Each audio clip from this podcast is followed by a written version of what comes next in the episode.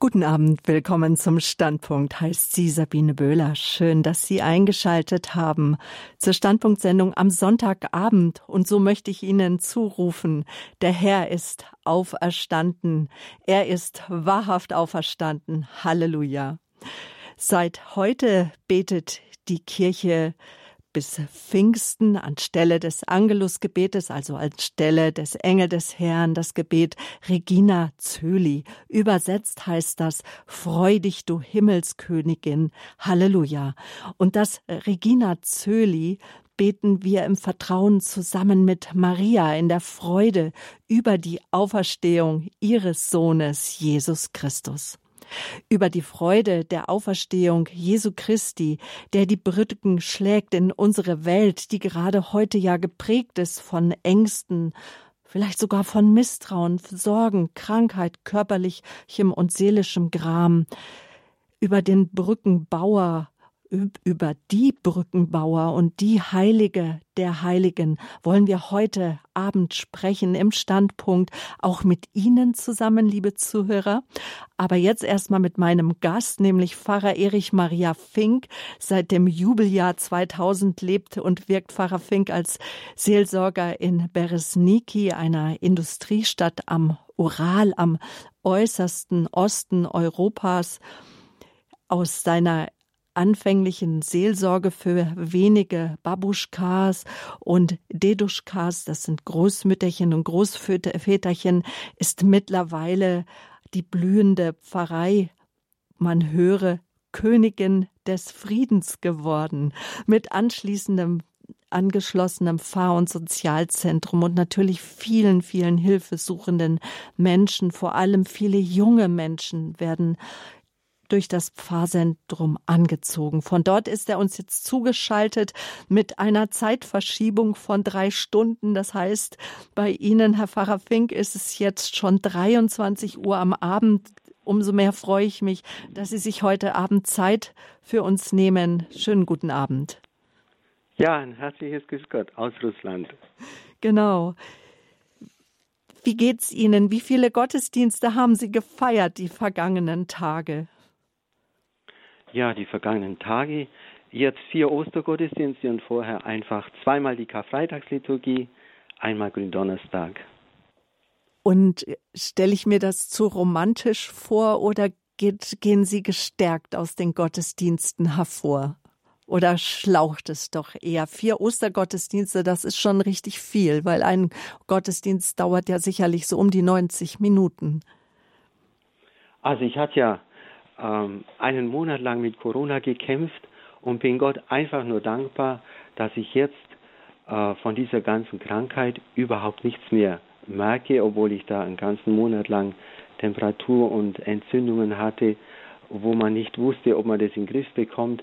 Das ist für mich ein kleines Wunder, dass ich selber bei Kräften war und auf der anderen Seite kann ich mich glücklich preisen, dass ich in Russland wirken darf, weil wir haben die ganzen Gottesdienste alles gefeiert, als wenn es eigentlich Corona gar nicht gäbe.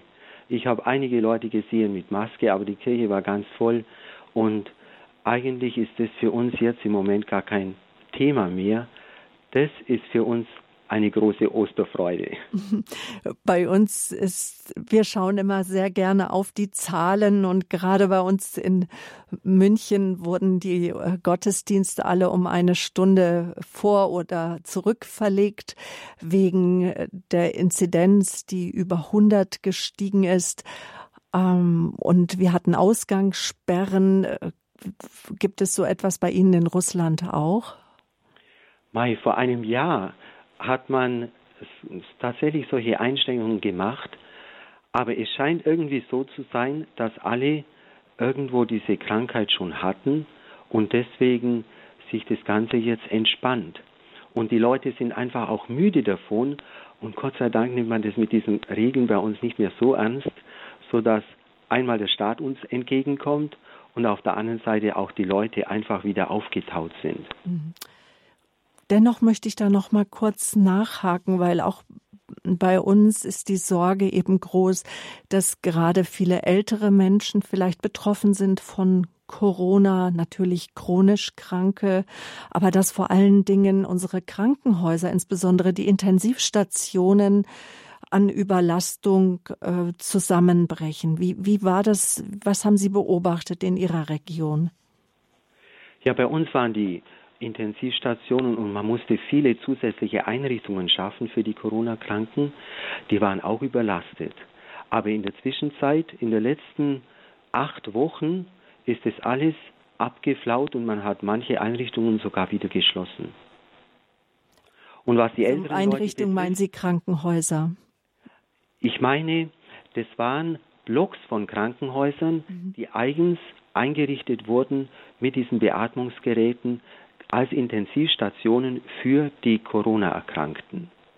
Und die Zahl ist jetzt innerhalb kurzer Zeit so zurückgegangen, eigentlich unerwartet, dass man auch die Ausgangssperre oder diese Regelung, dass über 65-Jährige zum Beispiel nicht zur Arbeit durften, äh, oder nicht zum Gottesdienst kommen nach, dem, nach der Regel, das wurde jetzt aufgehoben und ich mhm. habe auch jetzt äh, glücklicherweise viele gesehen, die nach einem ganzen Jahr wieder im Gottesdienst erscheinen von den älteren Leuten.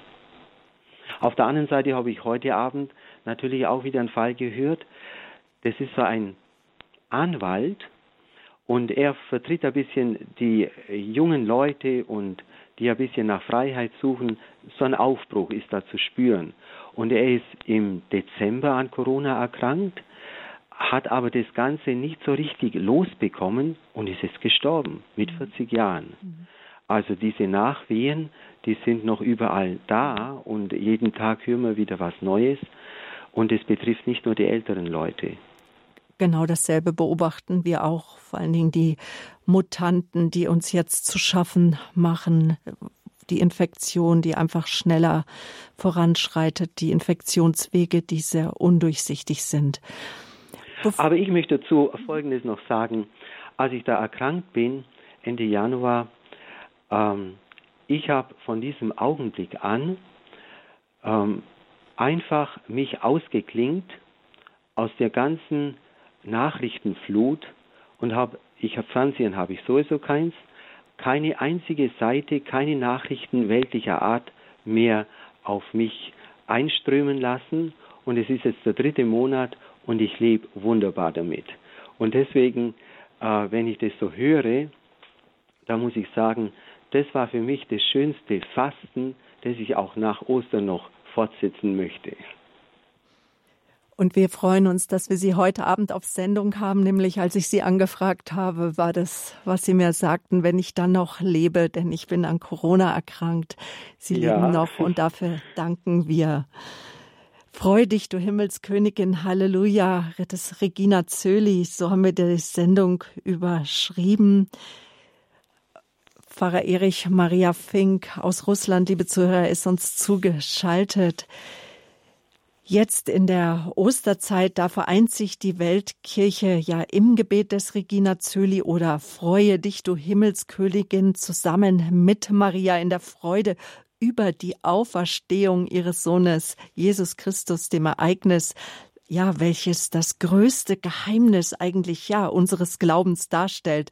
Und so wie der Angelus wird auch das Regina Zöli traditionell von vielen Gläubigen dreimal am Tag gebetet, morgens, mittags, abends, so auch hier bei uns auf Radio Horeb, gleichsam als eine Form, den Tag Gott und der allerseligsten Jungfrau Maria zu weihen. Wer morgens und abends ohnehin andere Gebete pflegt, betet zumindest am Mittag den Angelus oder das Regina Zöli. Lassen Sie uns jetzt doch zum Einstieg in unseren Standpunkt Abend das Regina Zöli beten. Freu dich, du Himmelskönigin, Halleluja. Den du zu tragen würdig warst, Halleluja. Er ist auferstanden, wie er gesagt hat, Halleluja. Bitt Gott für uns. Halleluja. Freu dich und frohlocke, Jungfrau Maria. Halleluja. Denn der Herr ist wahrhaft auferstanden. Halleluja. Lasset uns beten.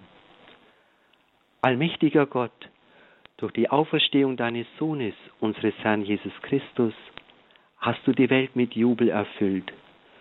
Lass uns durch seine jungfräuliche Mutter Maria zur unvergänglichen Osterfreude gelangen. Darum bitten wir durch Christus, unseren Herrn. Amen. Amen.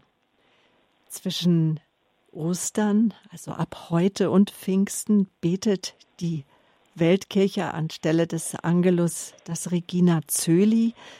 Pfarrer Fink, der Autor dieses, dieser liturgischen Komposition, der ist unbekannt. Es geht aufs 12. Jahrhundert zurück und wurde in der ersten Hälfte des 13. Jahrhunderts von den Franziskanern nach der Komplet gebetet.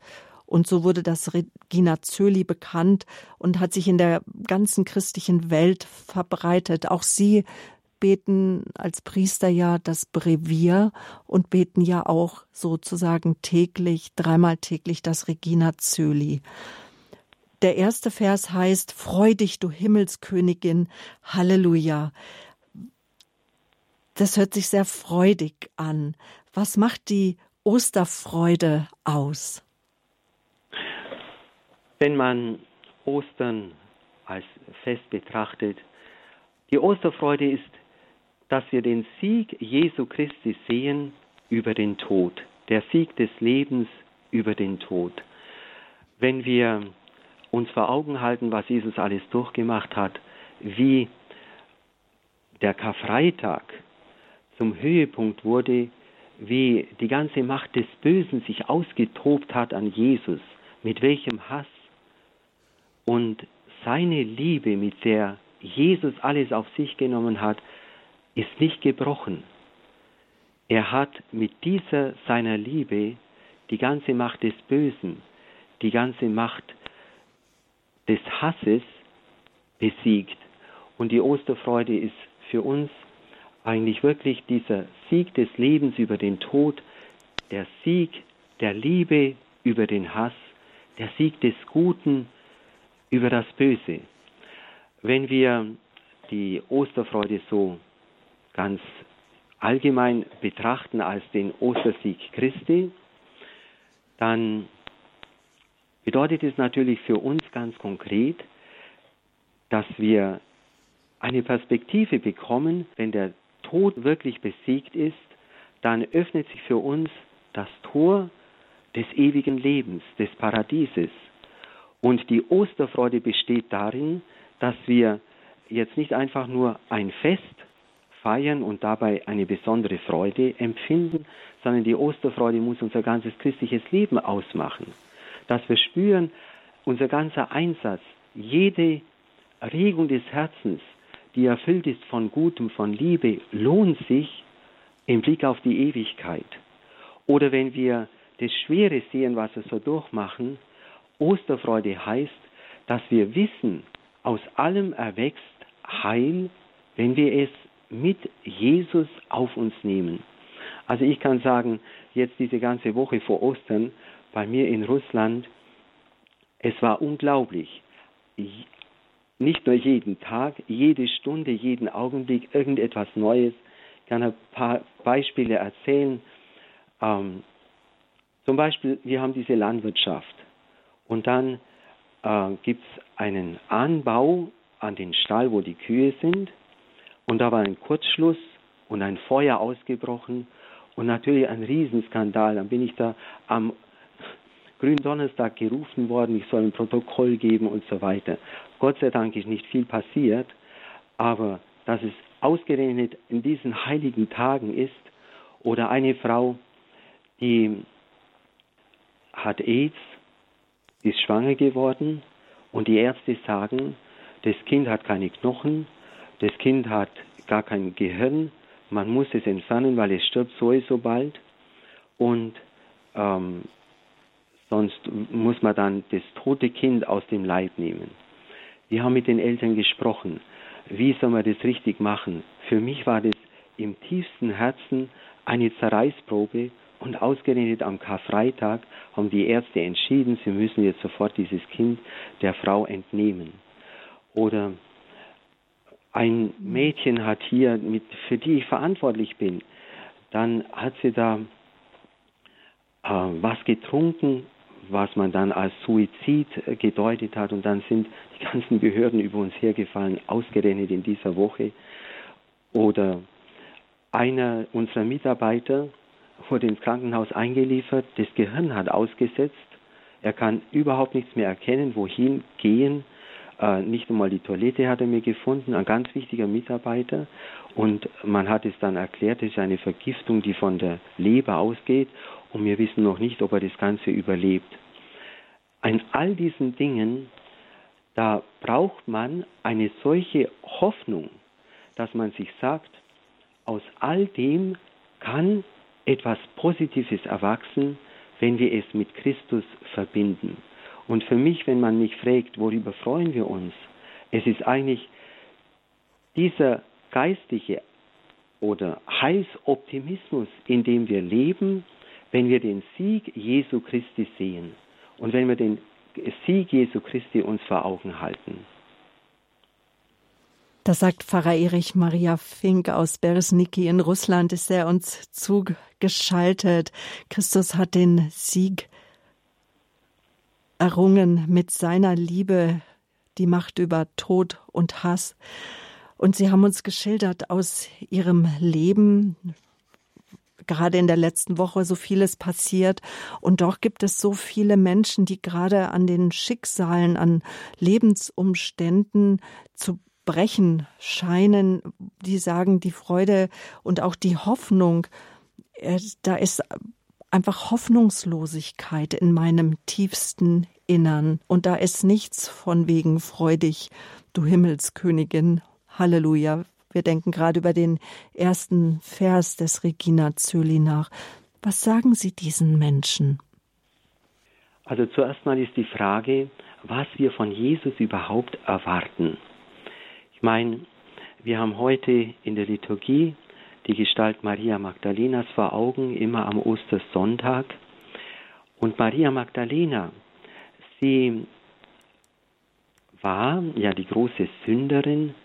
Sie hat in der Begegnung mit Jesus gespürt, dass er nicht nur keine Angst hat vor ihr, sondern sogar auf sie zugeht, den Kontakt sucht irgendwo ihr zeigt, dass er sie annimmt, dass er auch für sie ein offenes Herz hat. Und so wie wir das aus der Bibel und aus der ganzen Tradition nachvollziehen können, hat sie einfach angefangen, auf ihn zu hören und ihm nachzufolgen und dadurch die Kraft bekommen, ein ganz neues Leben anzufangen. Und dadurch, dass sie ihr sündhaftes Leben hinter sich gelassen hat und jetzt mit Jesus gegangen ist, hat sie natürlich sich irgendwo auch an ihn, sich an ihn geklammert und immer auch seine Gegenwart gesucht.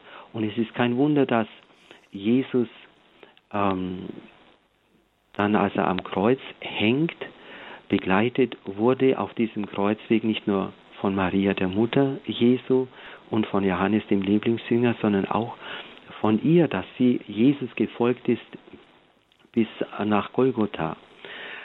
Wir können uns natürlich auch gut vorstellen, warum sie dann Jesus gesucht hat, zum Grab kam, aber auch warum ihr Jesus dann erschienen ist als Erste und dass sie die Osterbotschaft weitergeben durfte. Ich meine, das ist auch alles eine göttliche Fügung, da ist Maria Magdalena geführt worden und ich möchte das irgendwo auch so deuten. Jesus, er hat ihr spüren lassen während des Lebens, dass er gekommen ist, um Vergebung zu bringen. Und sie hat diese Vergebung angenommen. Aber dann hat Jesus ihr, sie erleben lassen, welchen Preis er für diese Vergebung bezahlt. Und sie musste auch diese ganze die, diese ganzen Qualen, diese, dieses ganze schmerzhafte Sterben sich ansehen, um sich klar zu werden, ja, Jesus konnte mir dieses neue Leben nur schenken, weil er meine Sünden auf sich genommen hat. Und als sie dann den Auferstandenen wieder ein bisschen ähm, nach menschlicher Art gleich umarmen wollte, wie er dann sagt, äh, rühr mich nicht an und den Blick lenkt nach oben, bin noch nicht zu meinem Vater, zu Gott zurückgekehrt, zu meinem Gott, zu eurem Gott.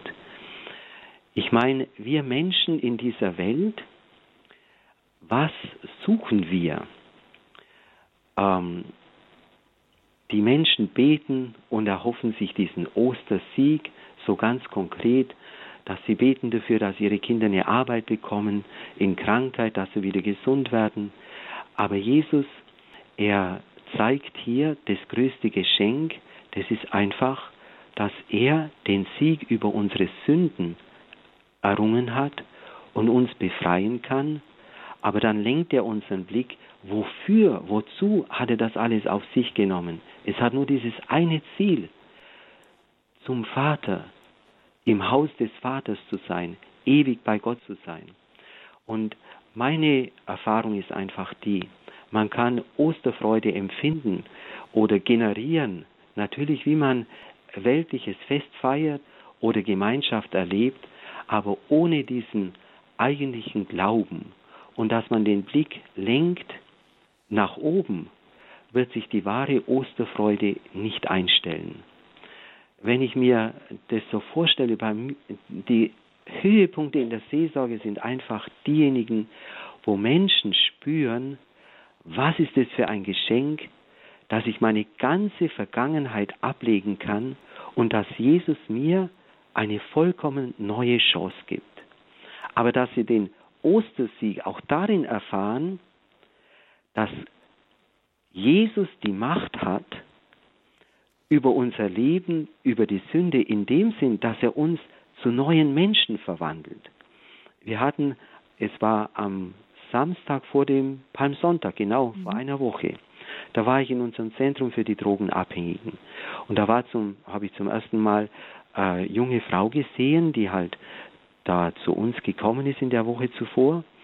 Und dann ist es immer so, dass wir eine große Versammlung haben, alle sind zusammen und die Neuen, die dazugekommen sind, stellen sich da vor. Und ich stelle da Fragen und eines unserer Haupt ähm, Ziele ist auch, dass die Leute sich öffnen und ganz ehrlich werden und über sich ehrlich sprechen können. Und das hat diese Frau in der Zwischenzeit verstanden. Und dann habe ich sie so gefragt, dann habe ich erfahren, dass sie ein Kind hat und wo ist der Vater? Ja, der ist gestorben. Und ich habe dann nachgefragt, ja, an was ist er gestorben? Weil noch vor kurzer Zeit erst. Und dann war Stille und dann sagt sie in den Raum, ich habe ihn umgebracht. Sie ist nicht im Gefängnis, das ist nicht so publik geworden, aber diese Leute, wie sollen die mit ihrer Vergangenheit fertig werden? Wie sollen die ihre Drogenabhängigkeit überwinden, wenn sie nicht den Ostersieg Christi kennenlernen und glauben, er kann mir diese Last abnehmen. Und ich hatte jetzt diese ganze Fastenzeit, es haben bis auf einen oder zwei bisher jetzt alle gebeichtet und jede dieser Beichten war einfach wieder, ich kann es nicht anders sagen, ein Erlebnis für mich als Priester, wenn ich diese Worte sprechen darf. Ich spreche dich los von deinen Sünden. Die fallen mir um den Hals, die, die heulen, die fangen an, ihren Eltern Briefe zu schreiben, wo sie sich entschuldigen für alles, was sie ihnen angetan haben. Und oft kommt halt vor, dass sie mitschuldig sind am Tod von anderen Leuten, sehr oft. Das hatte ich natürlich früher als Priester so nie erlebt wie hier, ähm, auf ganz unterschiedliche Weise. Und das ist für mich auch so ein Schlüsselpunkt, wo ich anfange zu begreifen, warum stellt sich die Freude nicht ein. Wenn jemand mit seinem Leben wirklich ins Reine kommen will und er merkt, da ist Jesus Christus, unser Herr, der hat es alles auf sich genommen und er öffnet mir, er bereitet mir den Weg in eine Zukunft ohne diese ganze Last. Er nimmt es vollkommen ab und er verwandelt mich, er macht mich fähig, dass ich ein Mensch werde, eigentlich heilig, fähig zur Liebe, fähig zum Vertrauen ganz neu. Und er stellt mir dieses große Ziel vor Augen, ewig zu leben, ewig im Haus des Vaters, in ewigem Glück. dann stellt sich die Freude ein. Freu dich, du Himmelskönigin, Halleluja. Mit diesen Worten des Regina Zöli haben wir die Standpunktsendung hier heute Abend auf Radio Horeb überschrieben. Pfarrer Erich Maria Fink, er ist Seelsorger in Beresniki. Das liegt in Russland am Ural, eine Industriestadt am äußersten Osten der europäischen Grenzen. Der Sieg über Sünde und Tod hat einen Namen, Jesus Christus. Der Name ist Heil. Wir wissen aus der Seelsorge, vielleicht wissen Sie es auch aus eigener Erfahrung, liebe Hörerinnen und Hörer, wenn Sie den Namen Jesus aussprechen, im Vertrauen zu ihm, dass sich Ihre Seele beruhigt, dass wenn Sie wirklich bereit sind, auch Jesus ihr Leben zu geben, wie Pfarrer Fink es eben gesagt hat, dass sie gespüren, dass sie ihre Vergangenheit ablegen können vor Gott und wieder mit ihm neu zu beginnen, so wie auch die Ehebrecherin, wo Jesus äh, fragte, ja, wer ohne Sünde ist, der werfe den ersten Stein und dann die Ehebrecherin gefragt hat, wo sind sie alle? Keiner hat dich verurteilt, aber dann geh, ja, und sündige nicht mehr. Christus macht neue Menschen aus uns. Wir wollen auch mit Ihnen ins Gespräch kommen, liebe Hörerinnen und Hörer. Vielleicht mögen Sie uns auch erzählen, wo äh, die Begegnung mit Jesus, das tiefer Einsteigen in den Glauben, einfach einen neuen Menschen aus ihnen gemacht hat, wo sich ihr Leben verändert hat, wo sie vielleicht Schicksalsschläge, ihr Leben annehmen konnten. Wir möchten die Hörerleitungen jetzt ab sofort schon auch für Sie öffnen. Die Nummer, das ist die 089 517 00 8008. Lassen Sie uns miteinander sprechen, gemeinsam über die Osterfreude, aber auch gerne darüber, wenn Sie sagen, ganz schnell ist sie weg. Auch ich habe das heute erlebt, wo ich dachte, wie schnell das geht. Es ist so menschlich, aber wir haben einen wunderbaren Seelsorger aus Russland zugeschaltet, Pfarrer Erich Fink. Wenn Sie mit dem reden mögen, Sie sind herzlich eingeladen. 089 517 008 008. Jetzt gleich nach der Musik geht's weiter hier im Standpunkt auf Radio Horeb.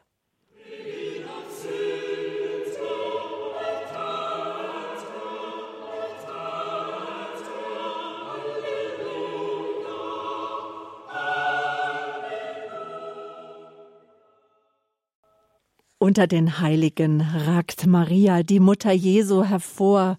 Mehr als alle anderen Heiligen war und ist sie mit Christus verbunden. Und wenn wir Christus suchen, dann finden wir auch sie. Oft wird Maria mit Christus zusammen genannt. Wir grüßen sie jetzt seit heute sozusagen statt dem Angelusgebet, dem Engel des Herrn, beten wir das Regina Zöli, freue dich, du Himmelskönigin, Halleluja. Mit diesen Worten haben wir auch den Standpunkt überschrieben und wir haben Sie eingeladen anzurufen, mit uns zu sprechen.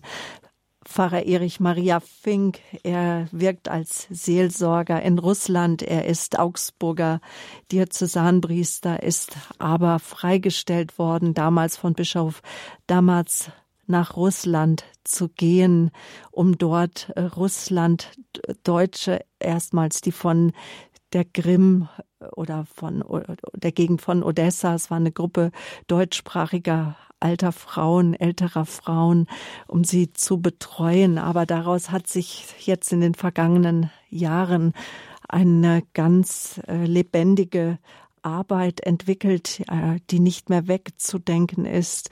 Ein Zentrum, die Gemeindekönigin des Friedens hat er aufgebaut mit einem großen Pfarr- und Sozialzentrum, das von Moskaus Erzbischof Kontrusewitsch eingeweiht wurde 2004. Regina Zöli, freu dich, du Himmelskönigin, Halleluja, den du zu tragen würdig warst, Halleluja. Herr Pfarrer Fink, was heißt das? Was bedeutet das, wenn wir sagen, ähm, Maria, du warst würdig, ihn zu tragen? Warum war Maria würdig? Also zuerst mal ist es wichtig, äh, den Begriff der Würde sich mal vor Augen zu führen.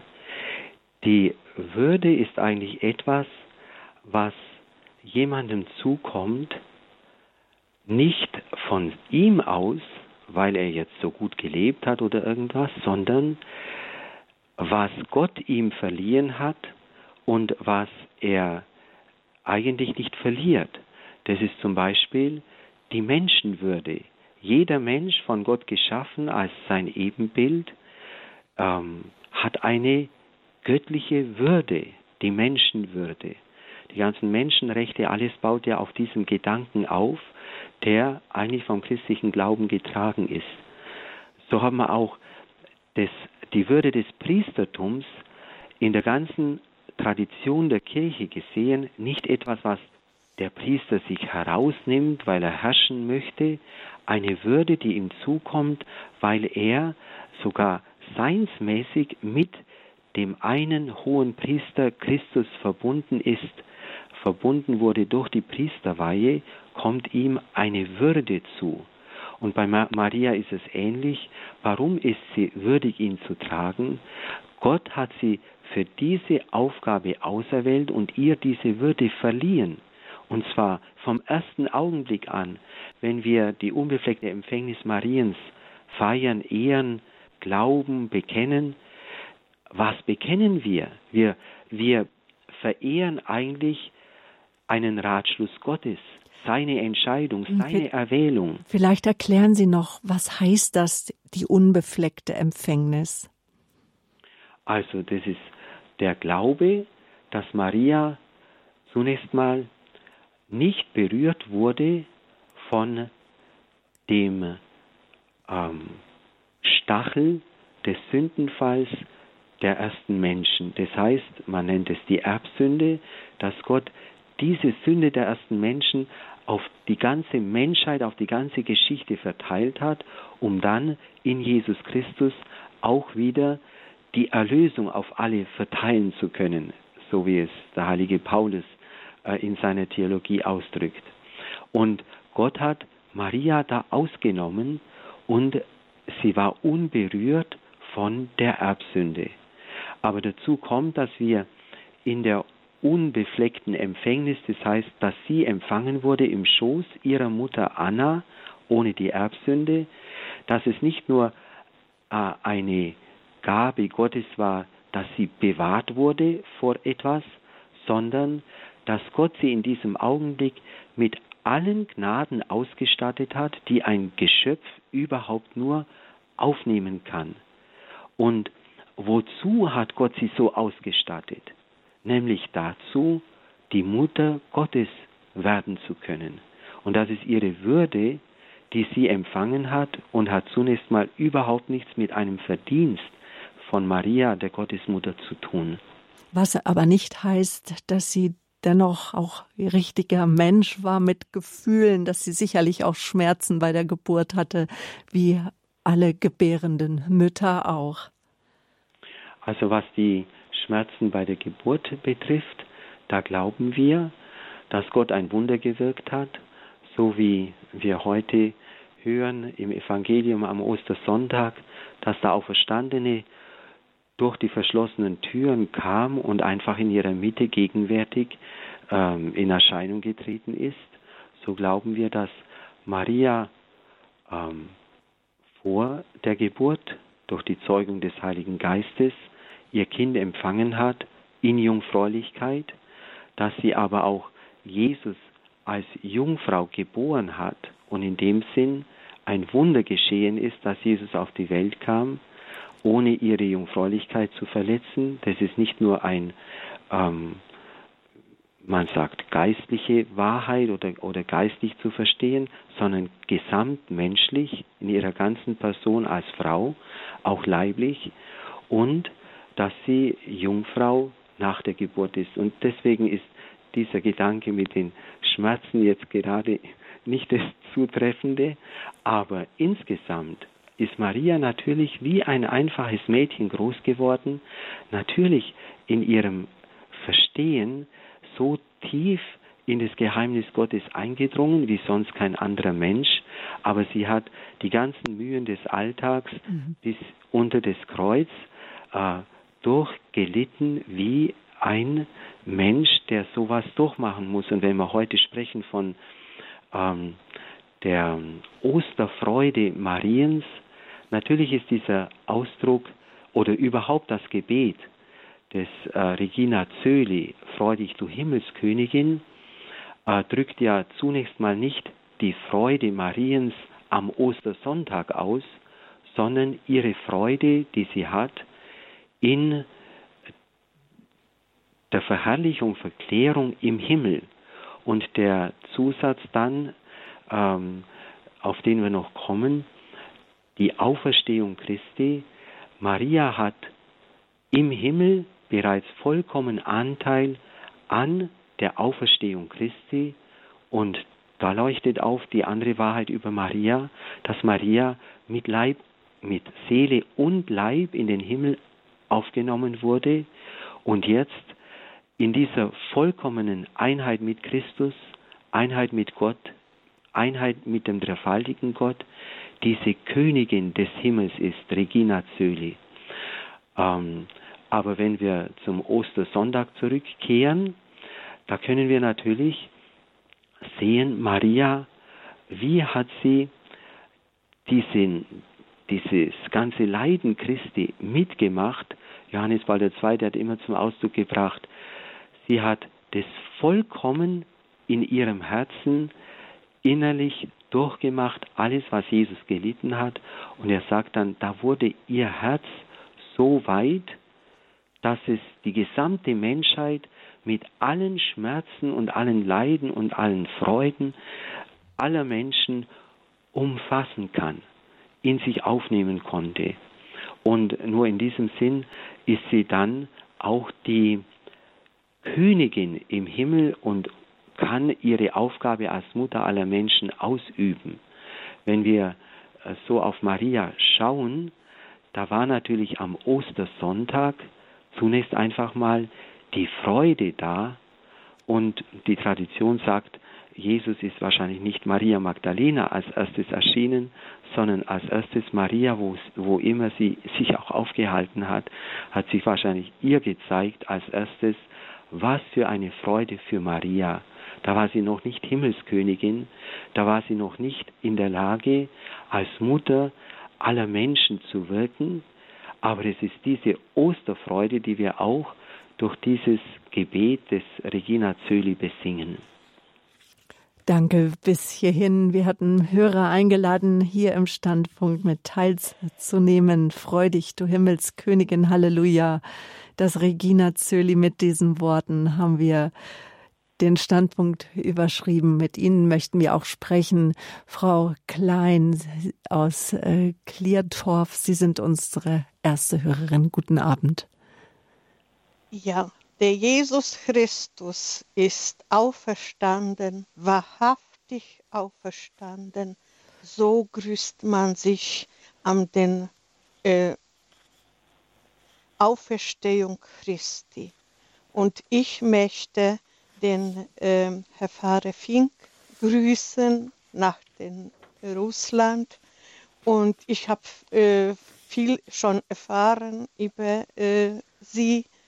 Und ähm, ich habe bei KTV schon viel gehört. Und da habe ich gesagt, ich muss anrufen und äh, begrüßen mhm. und bewundern den Priester, der hat so viel gewirkt.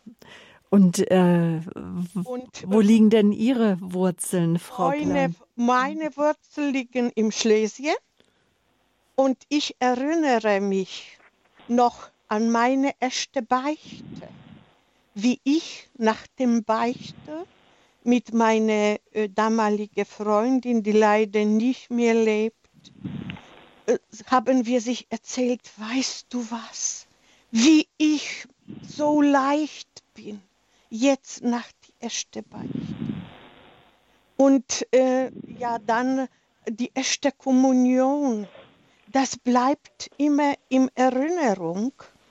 Und äh, noch weiter, wir haben damals den Pfarrer gehabt und der hat die erste im Oppelnkreis, die erste Mariens äh, Kinder äh, gegründet. Und da ist schon der Kult Mariens rein in uns reingewachsen. Und hat uns den Josef äh, gebet, was jetzt überall täglich beten. Da kann ich das schon auswendig. Und äh, ja, dann war meine Erwachsene und die Familie gründen und äh, bin ich ausgewandert vor über 30 Jahren nach Deutschland und äh, äh mit die ganze Familie und äh, heute bin ich zum Messe gefahren, erst einmal nach dem ein Jahr, weil ich bin schon äh, fast 70 und dem Gott ein, ein Rosen ein Zehntel von Rosenkranz gebetet und habe ich Gedank mit Gedanken, danke, danke, liebe Gott, dafür, dass alles, was ich, ganze Familie, und in den, ich in die Kirche war, da war die Zehntel äh, mhm. schon gebetet. Und was muss ich noch sagen? Äh, äh, zweitens hab, war ich im Medjugorje vor ein äh, paar Jahren schon.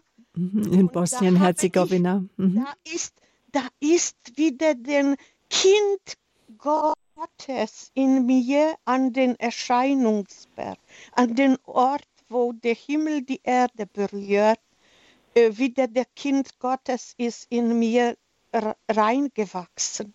Und ich freue mich so, ich brauche keine äh, weltliche, aber Radio Horeb, Radio Maria, Radio Österreich. Ich freue mich, dass ich jetzt das habe und äh, ich lebe und nur mit, dem, mit den göttlichen Gedanken. Ja, also wunderbar. Frau Klein, ich freue mich über diesen Gruß und ich darf vielleicht den Gruß erwidern. Heute Abend nach dem dritten Ostergottesdienst, da hatten wir die Versammlung in unserem Sozialzentrum mit unseren ähm, Freunden, äh, die bei uns Aufnahme gefunden haben. Und dann haben wir auch ein bisschen gesprochen und da haben sie gesagt, ich soll unbedingt von Ihnen alle Hörer und damit auch Sie ganz herzlich grüßen und Ihnen frohe Ostern wünschen. Bei uns sagt man, wie Sie das auch angedeutet haben, Christos was Kreas war ist war istinu was Christus ist auferstanden, er ist wahrhaft auferstanden. Schön. Also ich freue mich, das zu hören und Sie haben von der ersten Beichte gesprochen. Ich meine, die Osterfreude, das erste Mal, wo in der Bibel die Freude erwähnt wird, ist ja, als die Apostel, nachdem sie zu Tode erschrocken waren, Jesus zu sehen, ihnen die Wundmale zeigt und eigentlich die Vergebung zuspricht Friede sei mit euch und dann ein zweites Mal. Und es ist der Augenblick, in dem Jesus die Beichte einsetzt. Natürlich sind die Worte auch über die Beichte hinaus zu verstehen, die ganze Sendung Christi aber, wenn er sie anhaucht, empfangt den Heiligen Geist, wenn er erklärt, wie mich der Vater gesandt hat, so sende ich euch und dann den Auftrag gibt, wem ihr die Sünden vergebt, dem sind sie vergeben, wem ihr sie nicht vergebt, dem bleiben sie behalten. Es ist ja eindeutig, dass hier diese Vollmacht der Beichte angesprochen ist. Und es ist der Ostersonntag.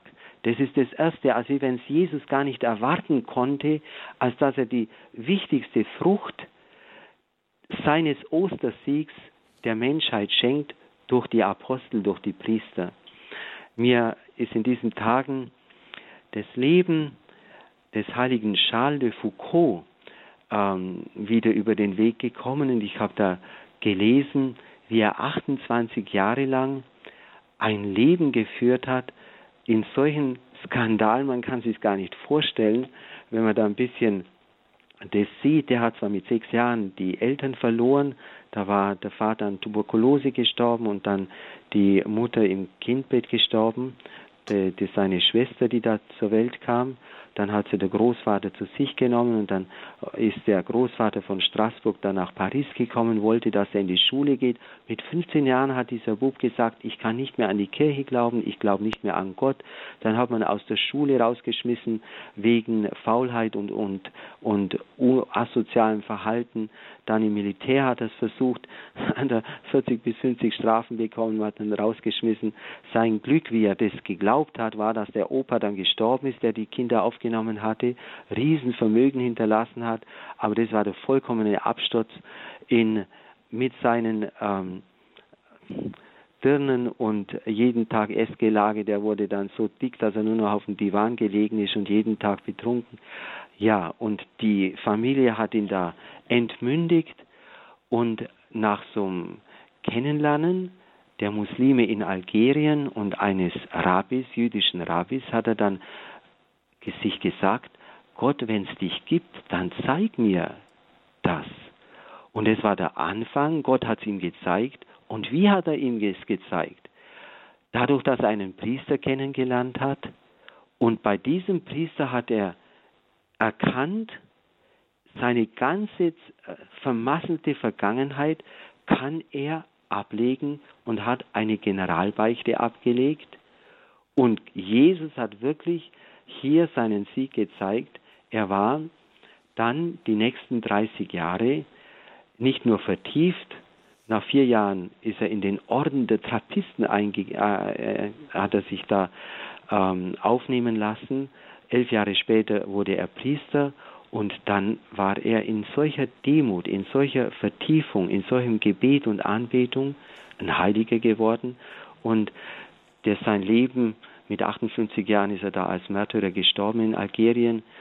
Das war schon lange zurück eigentlich, 1858 bis 1916. Aber er äh, ist jetzt selig gesprochen worden von Papst Benedikt dem äh, 16. 2005, wenn ich mich richtig erinnere. Aber es ist so ein leuchtendes Beispiel, wie die Beichte den Ostersieg ausmacht und wie sie ein Leben verwandelt und wie der Mensch heilig werden kann. Frau Klein, danke für Ihren Anruf. Nochmals herzliche Grüße nach Kirtorf. Alles Gute für Sie, Kraft und Segen. Danke für Ihren Anruf und bewahren Sie sich Ihre Freude am Herrn, der wahrhaft auferstanden ist. Auf Wiederhören. Frau Köster, Sie haben uns angerufen. Schönen guten Abend. Ja, guten Abend, Frau Böhler. Ja, und ich möchte mich auch ganz herzlich bedanken für Ihre Moderation immer wieder und aber auch für Pfarrer Erich Maria Fink. Ähm, und äh, der Charles de Foucault hatte also auch eine Cousine und die Tante davon, die haben für ihn immer um die Bekehrung gebetet. Also äh, ja, okay, das wollte ich nur ergänzen. Das ist ein schöner Hinweis. Ähm, also ich wollte nur sagen, so, äh, weil Sie so gut mit allen Menschen arbeiten, äh, möchte ich doch etwas aus meinem Leben auch sagen, äh, was nicht mehr so weh tut, aber ähm, äh, es sind doch immer Narben da, aber Gott ähm, wird, ähm, also ist noch immer am Arbeiten. Also ich wollte nur sagen, 81 habe ich den Cosillo mitgemacht ähm, und äh, dann konnte Gott äh, anfangen, noch intensiver meine Vergangenheit behutsam aufzuschlüsseln. Also ich musste, ich hatte dann erzählt in der Gruppe, ich könnte ein bisschen Gitarre spielen, also zwei Lieder oder drei Lieder. Ich war damals 37 und da musste ich, äh, dann war der Pater, der hatte eine Gitarre mit, da musste ich von der Wand die Gitarre bis zu meinem Platz holen, zum Tisch und mu musste ein bisschen klimpern.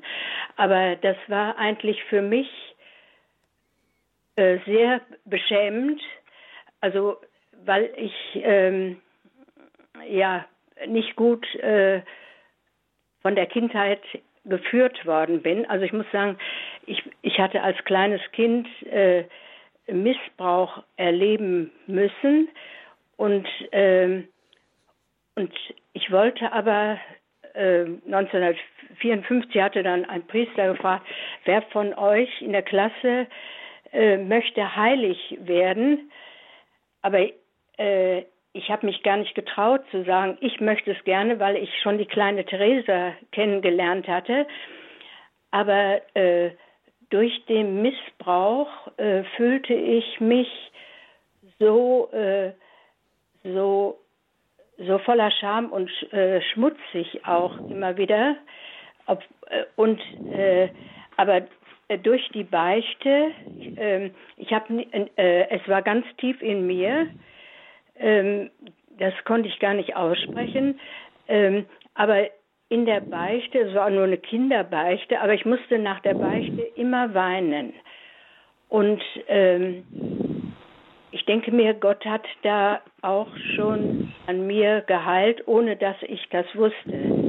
Und dann äh, nach dem Cosillo, also dann habe ich, Gott liebt mich so, wie ich bin. Ähm, äh, äh, Maria Magdalena äh, war für mich oft Ostern immer Zumutung, weil ich äh, dachte, ähm, ja, du hättest, weil ich auch Vorträge gehört hatte, äh, durch den Missbrauch werden ja manche Menschen auch äh, Prostituierte ähm, ähm, das hat mich dann auch wieder verletzt. Ich konnte es noch nicht als Dank an Gott äh, geben, aber ähm, ja, äh, dann, äh, was soll ich jetzt noch sagen? Äh, auf jeden Fall. Ähm, das ist doch schon mal eine wunderbare also Aussage aufgrund ihrer Lebensgeschichte, dass sie durch den Glaubenskurs, den kleinen Kurs, durch den Cosillo-Kurs dahin gekommen bin, ja. zu spüren, mit dem Herzen zu wissen. Gemacht. Ich muss mhm. sagen, da äh, haben wir den Psalm aufgekriegt, äh, 139. Da habe ich äh, dann geschrieben, Herr oder äh, lieber Gott, ähm, mit einem Auge weine ich noch und mit, äh, mit einem Auge lach, äh, kann ich schon lachen.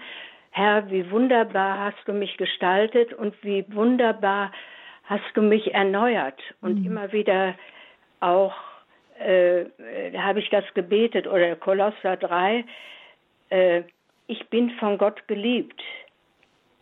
Und auch, äh, äh, es steht ja in der Bibel, ihr seid von Gott geliebt, aber wir sollten das dann äh, persönlich für uns sagen, ich, ich bin von Gott geliebt, genau. bin seine Heilige. Äh, es hört sich jetzt sehr ähm, gewaltig an, aber es war eben ein stammelndes Gebet. Weil? Ich wusste mich geliebt und äh, auch jetzt, jetzt in der Fastenzeit habe ich gedacht, Herr, ich schenke dir immer, wenn noch ein Stückchen von meiner Scham hochkommt, ich schenke dir alle Scham oder alles, wo ich dachte, weil meine Schwester gesagt hat, ja, du bist in Schuld, mein Vater kriegte ähm, einen Asthmaanfall. Meine Mutter äh, kriegte äh, einen äh, Herzanfall, weil es war für meine Eltern auch alles sehr, äh, sehr mhm. schwer. Aber ich konnte, indem ich äh, manches eben mitgemacht habe, konnte ich als junge Frau oder auch als Verlobte mit meinem Mann, als dann Männer äh, auch sage ich jetzt mal, irgendetwas wollte, habe ich gesagt, äh, äh, tut mir leid, ich bin äh, verlobt, bei mir findet nichts statt. Also äh, ich bin meinem Mann versprochen und ähm, dadurch konnte ich, als mein Verstand da war und ich auch sagen konnte, na, als ich auch lernte, Nein zu sagen, ähm, ist mir nichts mehr passiert. Also ähm, weil ich auch sehr angepasst erzogen worden bin. Aber ähm, meine Eltern sind ja auch in der Zeit wieder angepasst erzogen worden. Mhm. Weil, also Köster, ich vielleicht eine Schuldzuweisung mhm. machen. Es war so und es mhm. äh, und ich ich sage jetzt mal, es da, durfte auch so sein, sage ich immer wieder neu zu Gott. Äh, Wenn es mir natürlich schlecht geht, sage ich jetzt mal, dann habe ich nicht so große Worte, aber äh, Gott ist auf dem Weg mit mir oder ich bin, ich halte mich fest an ihn und auch an der Mutter Gottes. Ja, darf ich vielleicht nur ein kleines, äh, kurzes Wort dazu sagen. Ja. Ich bin Ihnen zutiefst dankbar, dass Sie dieses Zeugnis so geben. Und ich bin ähm, so froh, dass man heutzutage endlich mal über diese Dinge so offen sprechen kann, wie Sie es jetzt tun. Ich glaube, diese ganze, diese ganze Frage Missbrauch, als junger Priester war ich vollkommen überfordert so oft kamen diese Dinge, ich meine jetzt nicht äh, unbedingt, dass Priester jemanden äh, ein Kind missbraucht hat, sondern überhaupt diese Frage von sexuellem Missbrauch ist mir immer wieder begegnet und ich habe gespürt, da wäre eigentlich eine Aufgabe, ich, aber ich war überfordert und wusste überhaupt nicht, wie ich damit umgehen sollte. Und man hat auch in der Kirche nicht darüber gesprochen. Aber alles, was Sie beschreiben an Ihren Gefühlen, wie sie damit ringen, gerungen haben, was ihnen Heilung geschenkt hat, wie sie auf dem Weg sind. Das ist unsere Sendung als Kirche, den Menschen dabei zu stehen. Dankeschön, Frau Köstler, für Ihren Anruf und auch für Ihre Offenheit auf Ihrem Lebensweg. Alles Gute. Ja, ja Kraft und Segen. Danke Ihnen auch. Wiederhören. Also ich wünsche Ihnen, dass Sie äh, vollkommen ohne irgendeine innere Barriere sagen können, ich bin berufen zur Heiligkeit, ich möchte heilig werden und ich bin bereit, mich von Gott so führen zu lassen, wie er will, damit er mich heilig machen kann. Ja, ich habe auch, ich konnte andeutungsweise meinen Mann auch vor der Ehe äh, vieles erzählen. Also das war auch eine große Hilfe, ähm, was anderen vielleicht äh, nicht so war, aber naja, es ist alles in Ordnung. Ich, ich, Gott ist am Werk. Wunderbar. Ja. Wunderbar, das Gott ist, lebt. Ja. Also ich, ja, gut, wir haben drei Kinder, aber ich mache jetzt lieber Schluss, weil es schon lange ist. Lassen wir einfach Dank. andere Hörer auch noch zu Wort kommen. Ja. Dankeschön, Frau Köster. Auf Wiederhören. Ja, Wiederhören.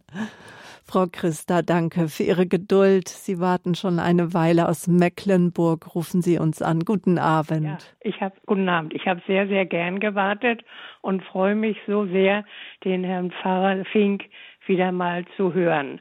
Ja, ich weiß, guten Abend. Dass Sie, dass Sie in diesem Zentrum arbeiten für Drogen- und Alkoholabhängige. Und diese Schicksale, die jeder Mensch so hat, sind ja so vielschichtig, wie die Menschen selber sind.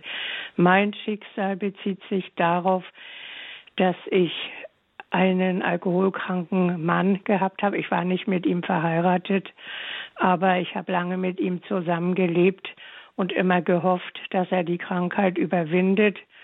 Er hat es aber nicht geschafft. Wir haben auch ein gemeinsames Kind. Der, der Sohn ist jetzt 43 Jahre alt. Ich habe mich aber, wie der Sohn vier Jahre alt war, von ihm trennen müssen, weil ich das nicht mehr aushalten konnte und ich wollte nicht, dass das Kind das bewusst miterlebt. Aber ich glaube trotzdem, dass er so manches miterlebt hat. Leider Gottes. Nun ist meine Frage, ich habe mich getrennt von ihm, aber ich bin damit bis heute nicht im Reinen. Der Mann ist auch schon 1996 verstorben, dass ich das so gemacht habe. Ich konnte es nicht ertragen, aber ich wusste auch, weil er auch ein liebenswerter Mensch war, wenn er nicht betrunken war. Und mhm. nun ist immer noch mein Zwiespalt, das hätte ich anders machen können. Ich kann jetzt ja gar nichts mehr ändern, da er ja verstorben ist, aber mich belastet das immer noch. Mhm. Herr Pfarrer. Also ja, also schön. Ich ähm, freue mich, dass Sie äh, diese einleitenden Worte gefunden haben. Jetzt zu dem äh, dieser Frage mit Ihrem Mann. Also er hört uns ja zu, er sieht, wie wir miteinander sprechen. Ähm, Die wichtigste Frage ist wirklich, dass sie glauben, dass Gott es ihnen verzeiht und dass ihr Mann das ihnen auch verzeiht. Und Gott möchte nichts mehr, als dass sie ähm, ein versöhntes Herz bekommen. Der Ostersieg bedeutet, dass Jesus über diesen Dingen steht. Wir haben menschlich gesehen natürlich äh, keine Macht, jetzt in die Vergangenheit zurückzukehren oder etwas ungeschehen zu machen. Ähm, aber Jesus, er steht über der Zeit und er kann das alles versöhnen. Was ihr Mann viel mehr braucht, als dass sie sich Gedanken machen, habe ich das richtig gemacht oder hätte ich was anderes machen können oder war es richtig, habe ich ihn im Stich gelassen. Es ist das, falls ihr Mann in der Ewigkeit auf dem Weg der Reinigung Hilfe bräuchte, braucht, dass sie mit ihm eine ganz lebendige Beziehung beginnen, dass sie für ihn beten, dass sie für ihn die heilige Kommunion schenken, aufopfern, dass sie ihn bitten, für sie zu beten, für ihr Kind. Das ist das, was ihn am meisten freut und worauf er wartet. Und die andere Sache, unsere Erfahrung ist einfach die, wenn man glaubt, zum Beispiel in so einer Beziehung, man kann ihm helfen, dass er geheilt wird. Meistens geht es nur, dass man einfach in aller Konsequenz sagt, entweder nimmst du die Möglichkeiten von Heilung in einem Zentrum oder in der Gruppe der anonymen Alkoholiker oder es äh, gibt verschiedene Wege. Entweder du wählst diesen Weg oder du musst deinen Weg ohne mich allein gehen. Erst wenn man sagt, ich werde den Weg nicht gehen, aber ich trenne mich jetzt, weil ich möchte, dass du siehst, du musst deinen Weg, dein Leben ändern, wenn du mit mir zusammen leben willst. Erst dann schaffen das diese Personen, dass sie tatsächlich ähm, irgendwelche Heilungs- und Hilfsangebote annehmen. Sie können sich selber daraus nicht befreien. Die brauchen Hilfe. Aber niemand kann ihnen helfen, wenn sie selber diese Entscheidung nicht treffen. Und meistens treffen sie die Entscheidung eben dann, wenn sie spüren, ich verliere das, was mir wertvoll ist. Ja, das habe ich ja auch lange versucht, aber er hat es ja nicht gemacht. Und und dann musste ich den Weg gehen. Mhm. Es ist so, das habe ich aber auch erst im Nachhinein erfahren, er ist 1947 geboren, seine Mutter ist auch katholisch, Polin war sie und, und hatte schon einen Mann, der im Krieg war und sie hat sich dieses Kind mit einem Mann aus dem Dorf da während der Zeit angeschafft und der Vater kam zurück und er hat das auch als Kind schon nie leicht gehabt. Da liegen ja auch oft schon die Wurzeln begründet. Mhm. Mein Problem ja. daraus ist geworden, dass ich esssüchtig geworden bin, stark übergewichtig bin, jetzt viele Krankheiten habe und mir somit ja auch nicht geholfen ist. Und der Sohn möchte ja auch noch ein bisschen seine Mutter haben. Wie kann man mir denn helfen? Ja, das ist alles schön gesagt und so ist es auch. Ich möchte nochmal ähm, auf, die, auf diese äh, Eingangsfrage zurückkommen. Ich kenne natürlich diese ganzen Verhältnisse nicht, gell? aber ich möchte Ihnen sagen dürfen, dass Sie sich wirklich von diesem Gefühl, schuldig geworden äh, zu sein, befreien dürfen und sagen, ich konnte das Problem selber nicht lösen. Da braucht es auch eine Demut, dass man zugibt, ich konnte das Problem nicht lösen und es war besser, sich zu trennen dass sie zunächst einmal das vollkommen überwinden. Und da gehört Demut dazu, dass man sich zugesteht, ich war nicht in der Lage und es war auch nicht meine Aufgabe, äh, das Problem zu lösen. Die andere Frage ist natürlich, wie er selber seine Vergangenheit heilen hätte können, geistlich.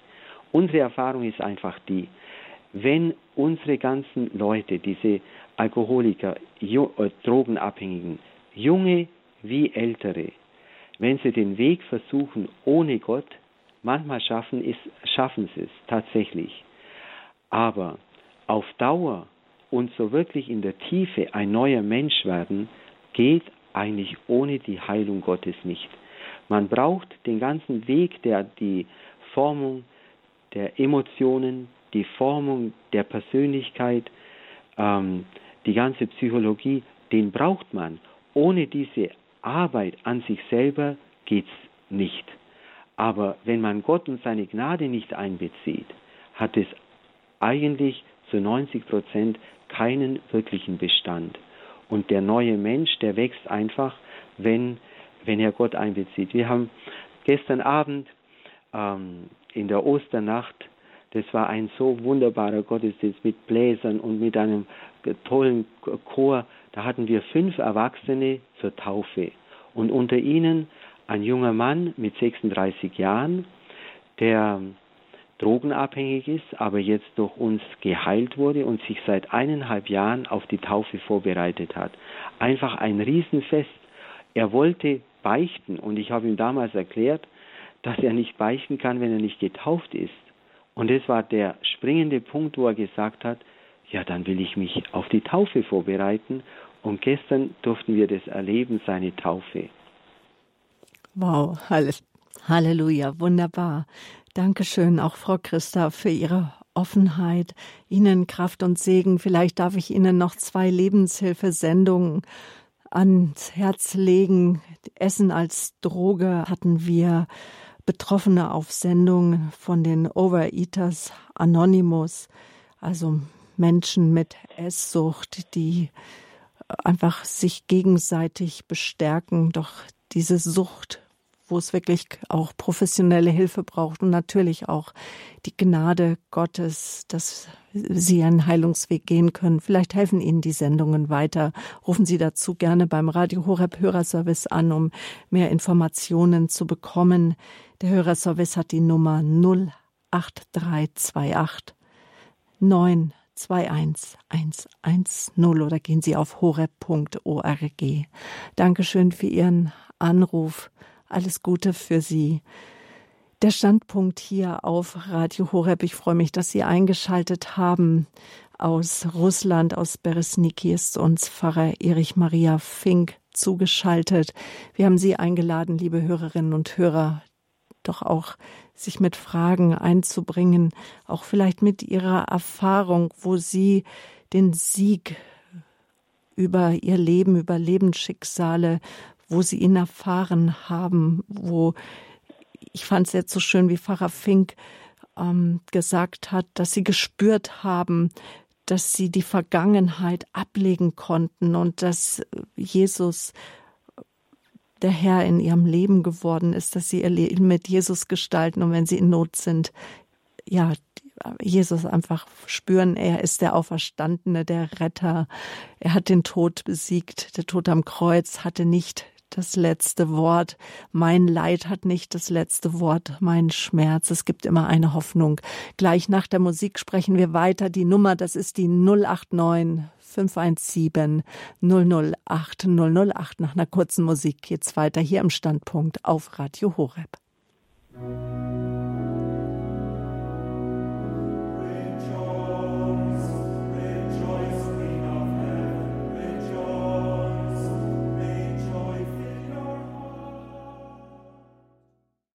Ich grüße Sie herzlich mit dem Ostergruß. Christus ist erstanden. Er ist wahrhaft auferstanden. Halleluja.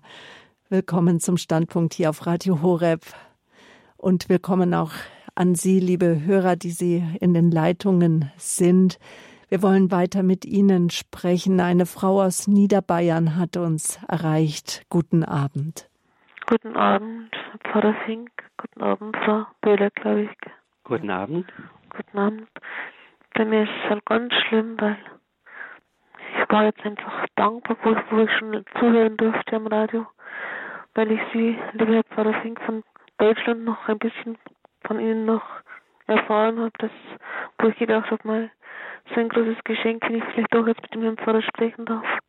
Einfach, weil ich seit 20 Jahren Schuldgefühle habe und gewissensbasiert öfter beichten, immer, immer wieder. Ich kann mir selber nicht vergeben. Ich weiß nicht, was da los ist.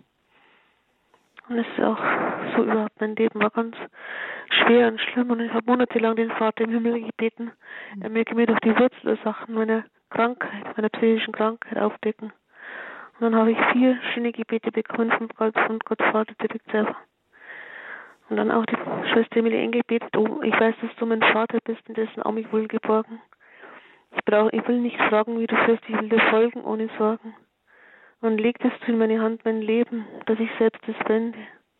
Ich leg dich ein Kindli und vertraue nur zurück in deine Hände. Und ich muss immer sagen, Herr Pfarrer Fink, wenn ich das Gebet bete, ich mag es so gern, aber wenn ich es bete, muss ich sagen, lieber Gott, lieber Vater im Himmel, bitte nimm mir meine Angst, die Angst, dass wenn ich mich dir so übergebe mit dem Übergabegebet oder mit anderen Liedern oder Gebeten, dass ich, dass ich dann beten darf, lieber Gott, äh, ich habe Angst und nimm mir diese Angst, dass ich, äh, wie soll ich sagen,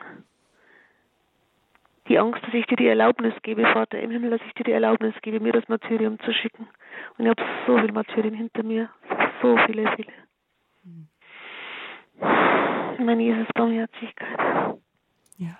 Ja, also ähm, auch schön, dass Sie da Ihr Herz jetzt geöffnet haben und es uns erzählt haben. Ich habe hier mit meiner mit meinem priesterlichen Dienst in Russland erst eine Sache so richtig entdecken dürfen. Wenn wir so vor Gott hintreten, uns im Licht Gottes anschauen und dann, wenn Sie sagen, solche Angst haben, solche Schuldgefühle, was ist eigentlich die größte Tat, die wir hier in der Welt vollbringen können? Und dann denkt man an die Heiligkeit, an die Reinheit, an die Geduld, dass man geduldig reagiert und so weiter. Aber ich habe eines kennengelernt. Wenn ein Mensch auf sein Leben zurückschaut und sieht seine ganzen Unvollkommenheiten, im Grunde genommen vieles, was er machen wollte, ist ihm nicht gelungen. Oder vielleicht sieht er nur einen Scherbenhaufen. Diesen Scherbenhaufen anzunehmen und zu sagen, ich bin versöhnt damit und nimm an, dass so mein Leben aussieht, das ist die größte Tat, die wir vollbringen können vor Gott, was unser Leben am meisten, am wertvollsten macht für die Ewigkeit. Und da haben Sie diese Möglichkeit. Da kann man viel über die liebende Annahme Gottes und so weiter sprechen, aber zuerst muss man begreifen, dass Gott möchte, dass wir nicht irgendwo ihm vorweisen können, was wir alles fertiggebracht haben. Das ist nicht das, was uns vor Gott groß macht. Was uns vor Gott groß macht, ist, wenn wir zu Gott kommen und eingestehen, was uns klein macht. Das heißt, was uns nicht gelungen ist, wo wir gefehlt haben, wo wir unser Leben verkorkst haben. Und wenn wir diese Scherben annehmen können, das ist das Größte, was der Mensch hier auf der Welt eigentlich vollbringen kann, wenn er dann vollkommen in seinem Herzen mit seinem Leben und mit sich selber versöhnt ist. Also da wünsche ich Ihnen Gottes Segen und ich werde Sie auch in mein Gebet einschließen. Ich sehr Sie in mein Gebet einschließen. Habe so gewünscht, auch an Ostern einfach jetzt alles. Ja, ja, schön. Und wenn man darüber sprechen kann, das ist schon einmal ein, äh, ein Zeichen der Befreiung oder Überwindung. Also Sie meinen einfach alles annehmen, was alles war, einfach annehmen, was alles war. Was alles war, sich damit versöhnen. Mhm. Das vollkommen als sein Leben annehmen und sagen, ja, mit dem erscheine ich vor dir, Gott, und wenn ich das annehme, dann ist es, dieser Akt des Annehmens macht mein Leben wertvoll. Hm. Vielleicht wird es dann noch besser. Ich, ich wünsche Ihnen dazu alle Kraft und vor allem, es braucht ein Licht des Heiligen Geistes, um das erkennen zu können. Hm. Ja, gut. Ja, segne es Gott und was uns am meisten befreit, ist einfach auch, dass wir nicht nur auf uns schauen, sondern dass wir uns irgendwo ähm, vollkommen in die Waagschale werfen für die ganze Welt, für die Seelen. Und sie können das, was sie alles durchgemacht haben, einfach anbieten und sagen, das werfe ich in die Waagschale für die Rettung der Seelen. Oft ist dieser Gedanke etwas, was, was befreit. Gell?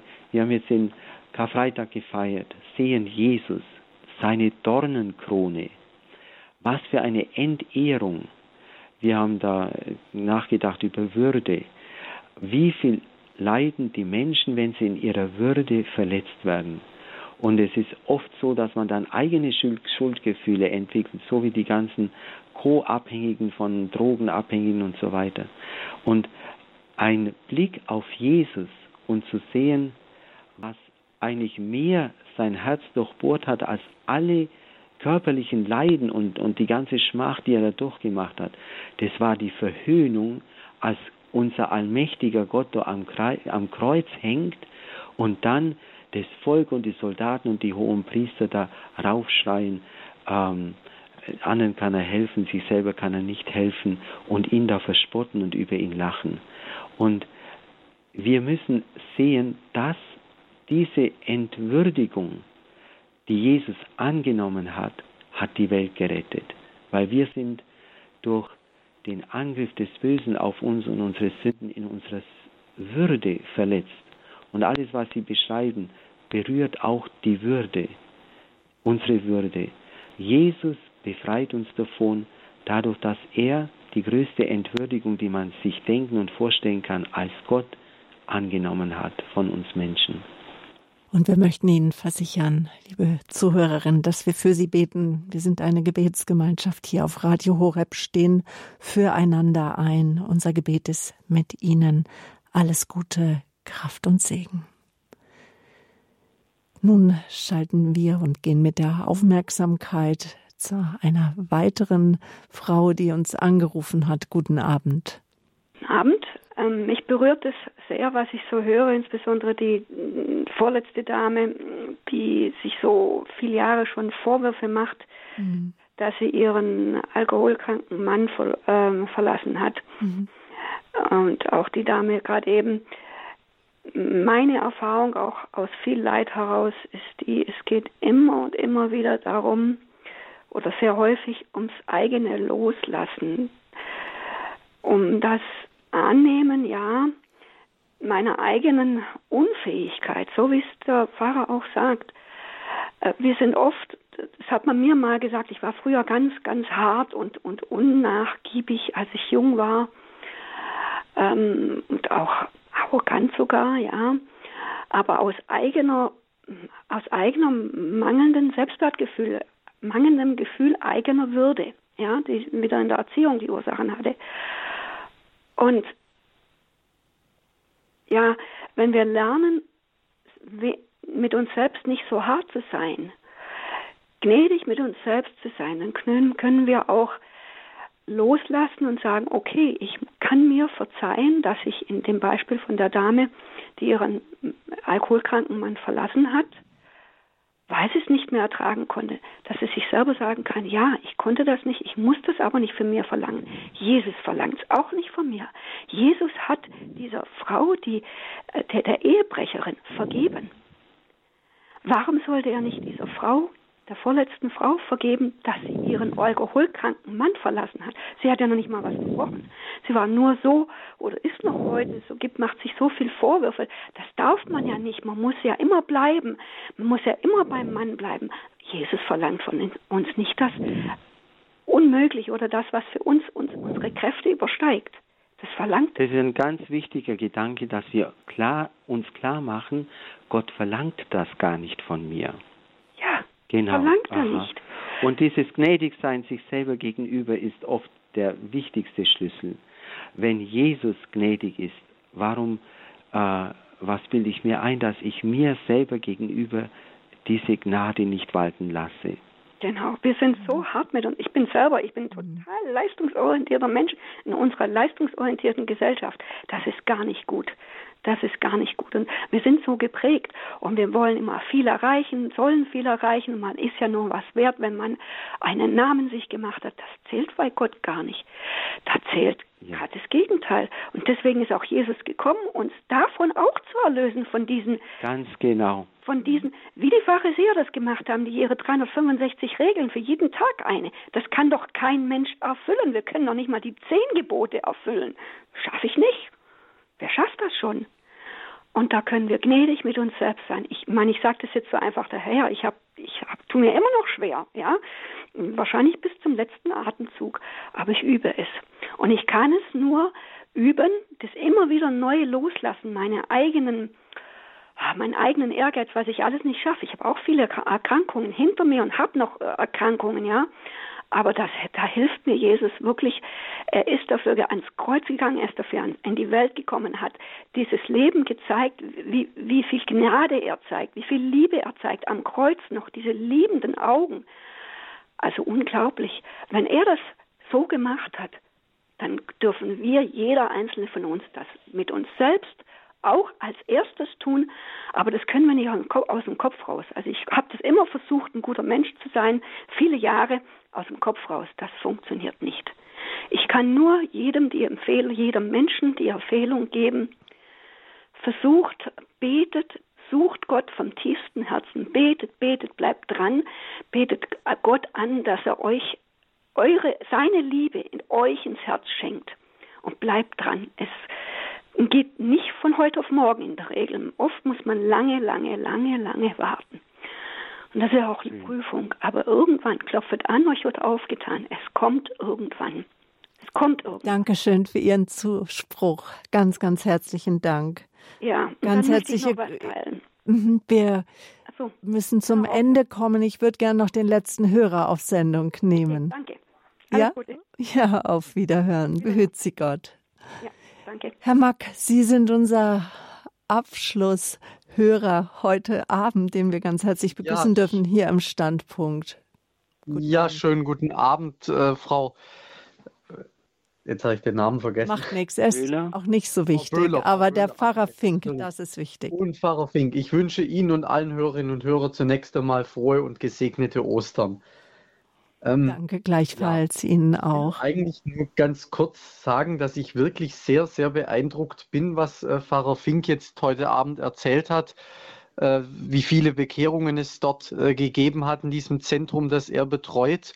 Und das ist für mich wirklich, also ich bin eh schon ganz in Osterfreude und das äh, verstärkt jetzt die Osterfreude einfach nur. Also da bin ich jetzt so unglaublich dankbar, dass ich das jetzt alles gehört habe, dieses Zeugnis äh, vom Pfarrer Fink. Und ich muss sagen, ich bin auch wirklich von ihm, also ich will jetzt da keine äh, Lobeshymnen, das, das will er wahrscheinlich auch gar nicht, wenn ich die jetzt hier anstimme.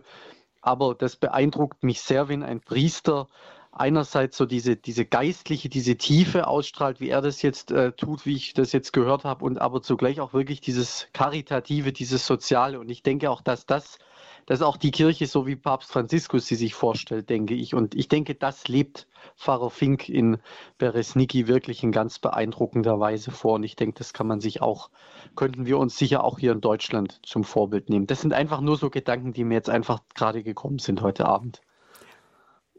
Dankeschön. Dann sage ich schöne Grüße nach Freiburg und auch Ihnen weiterhin, dass die Osterfreude in Ihrem Herzen bleibt und Gott Sie in dem Ort, wo er Sie hingestellt hat, in Ihrer Berufung stärkt und führt. Vergelt's Gott. Dankeschön. Schönen Abend noch. Schönen Abend noch. Schönen Abend. Vergelt's Gott Ihnen. Herr Pfarrer Fink, Sie haben ja äh, einmal in einem Interview auch gesagt äh, mit dem Berthold Pelzer von Kirche in Not, in Russland kann ich einfach nur Seelsorger sein. Wir haben jetzt schon mitbekommen, und kein Verwalter, wir haben schon mitbekommen, dass sie trotzdem große Anwesen zu verwalten hatten und äh, ja, als das Feuer am Gründonnerstag ausgebrochen ist, äh, in einem ihrer Einrichtungen, dass sie dann natürlich äh, zur Hilfe eilen mussten und beziehungsweise dann äh, ja Fragen ihnen gestellt wurden als der Verantwortliche. Aber was bedeutet für Sie Seelsorge, die Sorge um die Seelen? Seelsorge bedeutet, dass wir nicht glauben, selber die Probleme der Menschen lösen zu können aber dass wir unser Herz dafür öffnen, nur wenn wir das Leben mit den Menschen teilen, können wir ihnen den Weg zeigen zu Jesus Christus, der allein die Probleme lösen kann. Er allein kann den Menschen retten, er allein kann den Menschen Freude bringen, er allein kann den Menschen die Erfüllung schenken, die sie zutiefst suchen. Und je ehrlicher wir mit den Menschen auf dem Weg sind, umso fruchtbarer können wir sie mit Jesus in Verbindung bringen.